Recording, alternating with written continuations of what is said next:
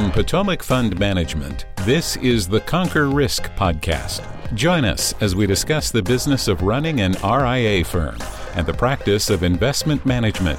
And now, our hosts.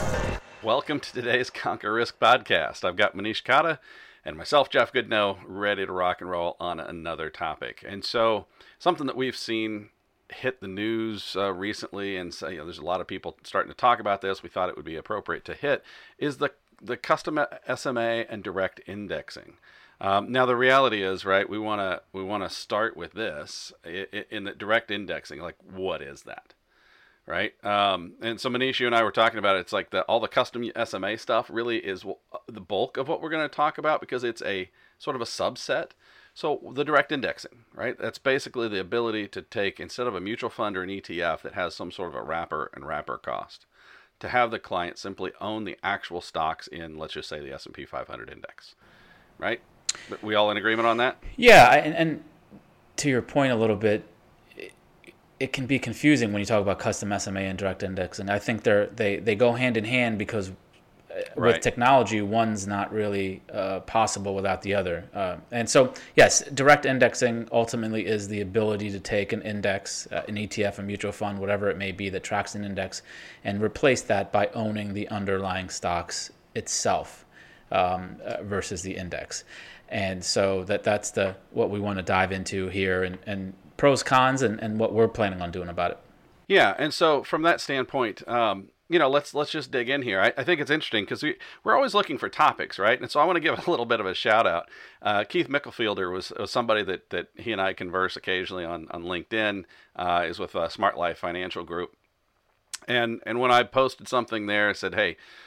You know what topics would, would advisors like to hear from next? Uh, the you and I had had this discussion about direct indexing. And we thought that would be a good topic, and then, like an hour later, I post this on LinkedIn. And of course, he's the first one to jump in and say, Why don't you guys talk about direct indexing? So, voila, here we are. Um, you know, it's it's pretty pretty straightforward. That obviously was uh, you know hitting the right note, I guess. So I said, all right, well, that's coming.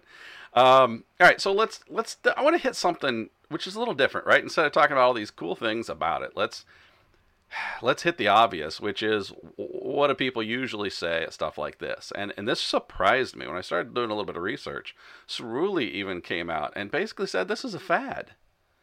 The concept of direct indexing is a fad, and I that kind of blew me away. I you know okay, well let's see why. I mean, you know, there's a lot of things. Or I'll, admit, ten years ago I said SMAs are 10, well maybe 15 years ago I said SMAs are a fad the or the, the whole UMA, excuse me. Um, and and the reason was the UMA when it first came out, yeah, it was basically an accounting trick, and it wasn't done very well. Um, and so you know, I said, look, I don't know if this is going to hit because it just it wasn't being executed very good. Well, okay, so maybe that's part of the problem, right? Direct indexing is starting to come about, and it's not necessarily prevalent yet, but I think it's coming. Would you agree? Well, you no, it's coming I, down the road. This is where the separation comes in between direct indexing and custom SMAs, right? And and I this is a good launching point because yes, initially direct indexing to me is a fad and still is the, the, the, the literal definition of direct indexing where people were saying, look, you're going to take a, an ETF or a mutual fund that charges 10 basis points, and to save 10 basis points, you're going to replicate that with stocks. Uh, that is stupid. Like, no, really, when you think about all those holdings and, and possible tax consequences, whatever it may be, you know, it, yes, it's a fad to say that, that it's, it's a one to one uh, replication. But where it becomes powerful is how you can customize uh, around that. And, and that is, I think, where the future is, is taking uh, the, the, the ability to replicate an index with customization. Now, I think you're spot on, and and I mean, just one of the things that, that that comes to my mind when I think about, well, is it for everybody? Look, how many clients get annoyed with ten positions in their account? You really want to give them the S and P 500 list? I mean, it's it's not for everybody. Uh, but that said, right? It, realize this: if you think it's a fad, Fidelity, uh, Schwab, um, you know, Orion, Altruist uh, let's Morgan Stanley just bought, uh, was it Parametric? I mean, there are big players in this in this uh, industry that are making plays to make sure that they can cover direct indexing. And now that you don't have trade costs in most of these custodians, right? You really eliminated the the big barrier that that made this not make sense. So now it is back to an accounting issue. Can they handle the accounting? And this is where the rest of our conversation comes in in discussing where there are benefits. So that at least you advisors who are listening and watching can understand where, okay, maybe you want to take this seriously for certain types of clients or certain circumstances. Yeah, I want to I want to dive into it with this intro. The reason we're talking about this is yes, it's come up in conversations, but more so than anything, with the launch of our UMA, we've been approached now because we're offering models from different providers, and along alongside of those uh, those clients, you have large clients with with uh, certain needs. Uh, and and we've been approached with this. Like, how are you going to address this? Um, how can we create this custom SMA? And we don't. We did not have a solution. We're working on one, and we're hopeful to have it launched in, in by summertime. Um, but this was the driving factors. Like, you know, we need to put this in place, right? And the first example that came up was high concentration. For example, yep. we had uh, a, a, a client situation where they had a very large concentration in a certain tech stock. For hypothetical purposes, let's say it was micro Microsoft, right? 50% of the portfolio was Microsoft. Well, fine. If you're going to bring that client in, you don't then want to also buy triple Qs and SPY and further double down on Microsoft. So you have to have a solution where you say, all right, let's hold that position right? Maybe let's exit over time, do some tax loss harvesting, and the rest of it, let's, you know, maybe cover an index X tech you know, let's pull out Microsoft, right. Salesforce, anything that looks like that, and and and give them that that that customized exposure with having that concentrated position. Um, I, I, think that is one of the, the biggest benefits of of this custom yeah. SMA technology. Yeah, it's it's funny with your math in my head. I was thinking if they already own half uh, their portfolio is Microsoft, then you add SPY and the triple Qs. You really, it's like now are we quadrupling down on on some of the tech? Uh, yeah, it gets pretty crazy, and and there are some some folks are in that circumstance. I mean, good for them, right? They've worked a lot of times. It's maybe they've worked for the company, and therefore they've ended up with a lot of the stock. So it's not not necessarily anything they can control, for lack of a better phrase. It's not like they went out and said, you know what I feel like I'm going to just spend the next 15 years investing in Apple because I know it'll turn into something, right? I mean, instead, it's they they worked at Microsoft and they've gotten those stocks from from that process. Um, now, along that line, you I think you can't talk about stock, stock concentrations, owning the individual securities without also bringing taxation into the equation. And this is where again you can have a real advantage because obviously you know ETFs usually mitigate most of the you know capital gain kind of circumstance, but mutual funds obviously can have capital gain issues as far as you know distributions and is a client prepared for that. Your higher net worth clients oftentimes it makes sense to give them the individual securities so they own the individual tax lots. And that's something that you can do with direct indexing because that's that's kind of the whole point right? They own the actual companies now, they're doing taxes themselves. Probably ought to keep it simple. but, you know, hey, higher net worth clients have people that do stuff for them, right? I mean, that's so if you can make that a, a more palatable, pleasurable experience, then then good deal. And and uh, you know, you run with it from there. I mean, I, I, think this ties into the concentration. Like, if, if you have a, a stock that you need to slowly unwind um, over time, you know, this right. this it, it becomes helpful. I think side note, side rant here. Like I, I, a lot of people spend too much time on taxes. You know, if you mm-hmm. have tax losses, it means that you fucking lost money. Um, and so if you pay taxes on gains, so you know, I think this is probably overblown unless you are a large net worth client with embedded gains. You know, like if you, for example, you bring on a client, you know, an 85 year old lady that has ExxonMobil for 20 years she's been accumulating for whatever reason. You know you're not going to blow out of that position and put it all in models and, and have that that uh, that tax hit for whatever it is. So in in in this circumstance you know the, the tax loss harvesting of it is is important. Uh, the reason i'm you know kind of fired up about it is because we've seen instances where you know people are trying to dance along, dance around you know nothing worth of gains and losses. Like sometimes it just doesn't matter. Like go make money. Right. Well yeah that's Uh, I always say, look, there's a bright side to paying taxes, and that is you you, you have you made more money, you, you earn more income. So correct. Uh, that's not always a, a, necessarily a bad thing. And and funny enough, I had a family member who was about 85 when she passed away and had nothing but Exxon Mobil almost totally. So I just made. I was wondering why you're laughing. I'm like, yeah, yeah, the, I'm you like, get an oh, Exxon well, Mobil issue. So you know that you know that person, uh, and she had no kin, uh, or no, not no kin, but no, uh, you know, no no husband, no kids, that sort of thing. Um, anyway, I digress. Uh, one of the things, and, and we touched on this a little bit, right? We did do a few months ago. We did a podcast on day trading versus diversification, and that's where you know some of this comes in. It's you know you have to play the game, right? Is is taxation important? Is owning the actual stocks important? Is being able to do that little bit of customization, maybe working around Microsoft in your example, or kind of the next piece, which is themes. Ugh. Right. This is a way that you can take that next level of customization to to work on a theme, and it may not be a theme that you want. It may be a theme that you don't want. You want to touch on that?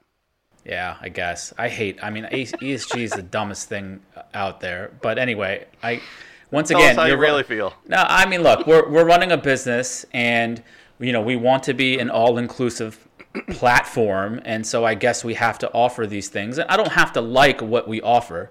Um, I don't have to agree with or believe what we offer. But listen, some people want to do ESG.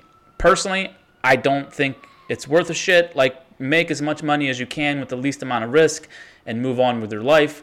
There's other ways to affect change with your money that you make uh, versus not investing in a certain company. They don't care about you. But anyway, for those who like ESG, this custom SMA is uh, is is really powerful because you can you know say exclude you know tobacco, exclude big oil, you know exclude firms that don't believe in climate change, whatever it is.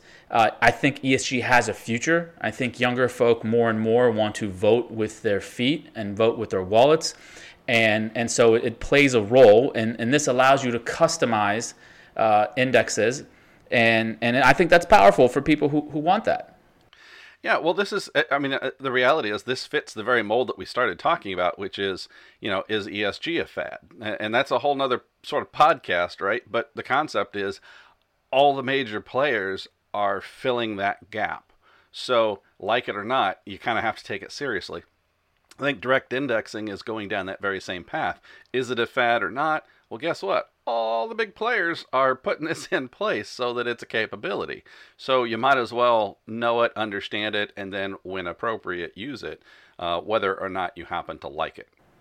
Correct. So let's before we get into recommendations, uh, let's I, I do want to let's spend a little bit of time here discussing on our plan. Like what what are our plans? What are we going to do about it? Like we're a model provider, but we recognize that we have to have these capabilities. So in the near future, we are going to roll out um, uh, an SMA portal, uh, so to speak, where you're going to have the ability to come in and choose uh, different SMA managers that will apply these customizations to your account. Now, we can sit down with advisors and clients and, set, and, and, and do some information gathering and, and try to figure out fine, what's your tax rate? You know, are there ESG themes you want to follow? And we build these templates, totally customizable to that client. So that client is in a certain tax rate, doesn't want energy, doesn't want tech, and then we apply that to the account. The cool thing is, is you can sleeve that uh, within the context of other accounts. So if you have, you know, a, a, huge trust account along with smaller model accounts, we can all house it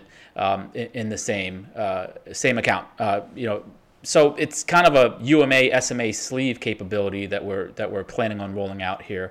Uh, I'm hoping in June, um, but but that's our plan. Um, have you talked to advisors besides feedback who are directly looking for this?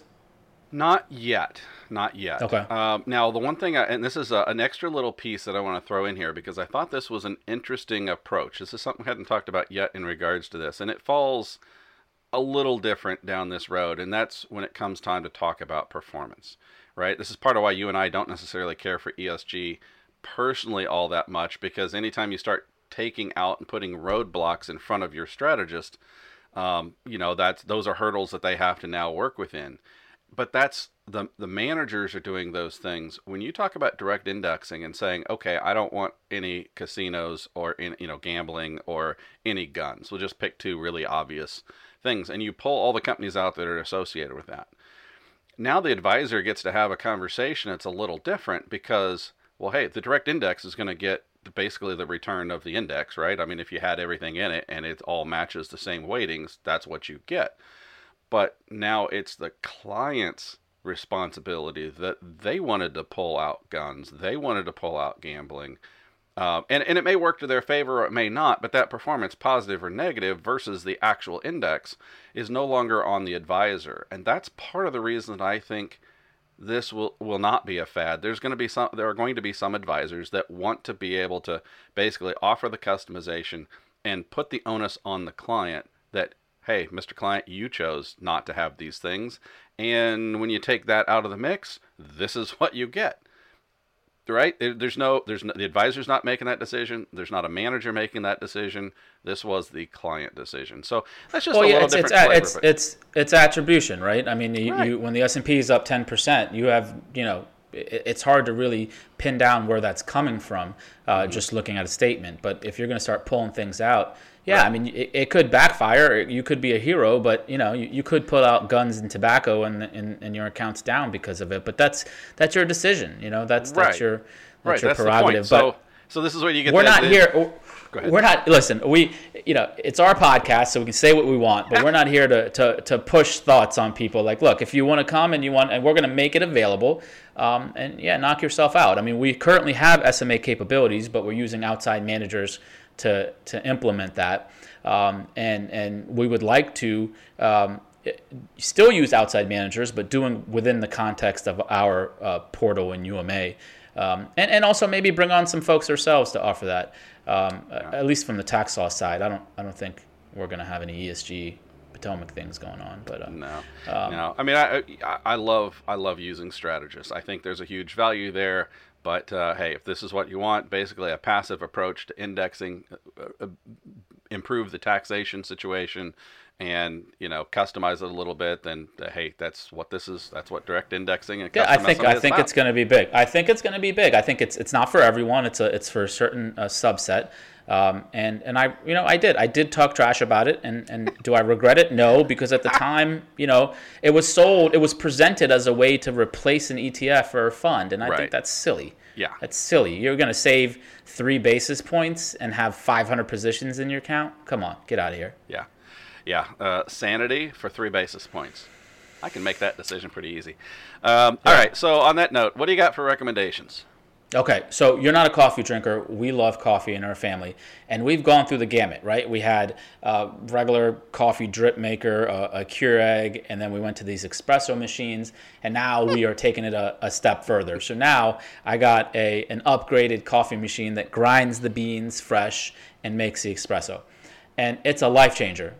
And I, you know, May, all right, I take that back. I mean, it's coffee. It's not a life changer, but it's it's made our lives uh, uh, much better in terms of the quality of the coffee. The downside is now, you know, I'm at a Regus building and I canceled my coffee account because it's I can't drink it anymore because it's so bad. So anyway, we use a Breville, Breville I think is how you pronounce it, espresso maker. We'll put in the show notes. Stop laughing. What do you don't understand what you're laughing about? I, I just just because you, you, don't drink coffee. You, you, kill me, brother. I mean, you know, all the problems in the world, and it's it's, it's see. I don't know if you realize this, but when you're on the schoolhouse, the the the you know the drug dealer says, "Here, try this. It's free." Right? That's basically Folgers. and then you worked yeah. your way up to get to the, the top end. I, I had we got the good drugs now. Exactly. I had a I had a buddy that was all about. I mean, he had his own bean roaster. I mean, he had the I don't know those freaking kettle things. You know, you sift through, you weigh everything, you roast your own beans, you do all this shit. And I'm like, dude. It's a cup of coffee. Screw that. No, no, you're wrong. Do it's not. Favor. It's Just not a cup of coffee. Take that back. Take it back. It, no, Take it back. It's not a cup of coffee. Regular coffee is disgusting, and this is delicious, and I'm, I'm yeah. taking this to my grave. All so, right. Breville espresso maker, um, you know, it's it's not cheap, but whatever. That is what they choose your life. So All go right. ahead. I should should just recommend my favorite vodka. Um, but anyway, after that, but uh, no, I'm gonna I'm gonna throw a show in there. This is an Amazon Prime original, so you have to have Amazon Prime to see it. It's called The Wilds. Uh, it is. First of all, yeah. hold on, hold on. Who who doesn't have Amazon Prime? I mean, do you know anyone on this planet that doesn't have Amazon Prime? Well, that's that's you're probably right. I mean, at this point, if they don't, they're not listening to our podcast either because they don't know well, what we a should that that's an that's a survey. To, yeah, exactly. They say yeah. There's I, I don't know anyone Oh, wait, who doesn't I- have a I Prime do. account. Oh, by the way, hi, Dad. Oh yeah, my dad actually doesn't either. I think he go. uses mine, but Yeah. So that's uh, all right. Sorry. So on that note, Amazon Prime: The Wilds. All right, it's basically a show, and it's, it's. I think this is really intriguing. They've done a cool job of mixing up things. You've got to pay attention. It's sort of a drama thriller sort of thing. Basically, there's there's six or seven girls that are stranded on an island after a plane crash. All right, that's the premise. The reality that you, the viewer, get to know is that they think they've been in a plane crash, um, but they're actually being watched as part of a psychological experiment. And and that that to me, I, I mean, I have a psychology degree. I was in it to win it once I saw the trailer and realized what the premise was. Uh, and so it's pretty freaking cool. There's only one season, so you can uh, binge it pretty quick. But it definitely has a few aha moments, and um, and like I said, you just I found my wife and I found we probably talked about this. It sounds funny. Talked about it during the show more than anything we've ever watched.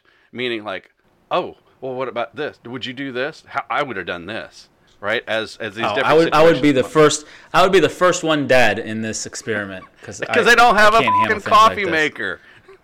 Right, on that note, I'm leaving. Are we done? Ah, all right, yeah, you, you probably would be the first one out. On that note, let's let's all go out. Hey, check us out. Don't forget. Hell, hold on, hold on. I want to say thanks to everyone because our YouTube channel is starting to rock. So Yes. keep up the subscriptions, and uh, I know Christopher's pumped about that.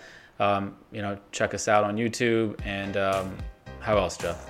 Well, you pretty much That it? just said what I was going to say. So, congrats, you should, you deserve a coffee. See ya. All right, ciao.